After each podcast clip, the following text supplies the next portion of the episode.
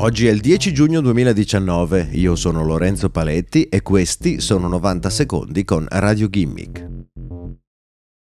Se dalle vostre parti fa troppo caldo potete sempre considerare un trasferimento in Siberia. La regione potrebbe infatti diventare abitabile entro il 2080 a causa del riscaldamento globale.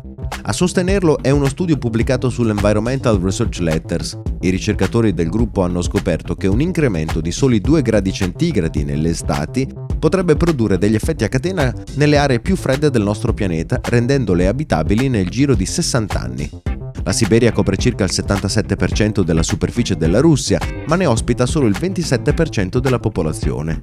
Il team ha simulato un incremento di temperature e precipitazioni per verificare se questi fattori potessero modificare l'ambiente rendendolo vivibile, consentendo ad esempio ai suoi abitanti di crescere delle piante. Le simulazioni illustrano che la Siberia, oggi coperta per il 65% da permafrost, potrebbe arrivare ad un minimo di 40% di permafrost. Perché qualcuno voglia trasferirsi in Siberia è però necessario che anche le condizioni politiche siano favorevoli.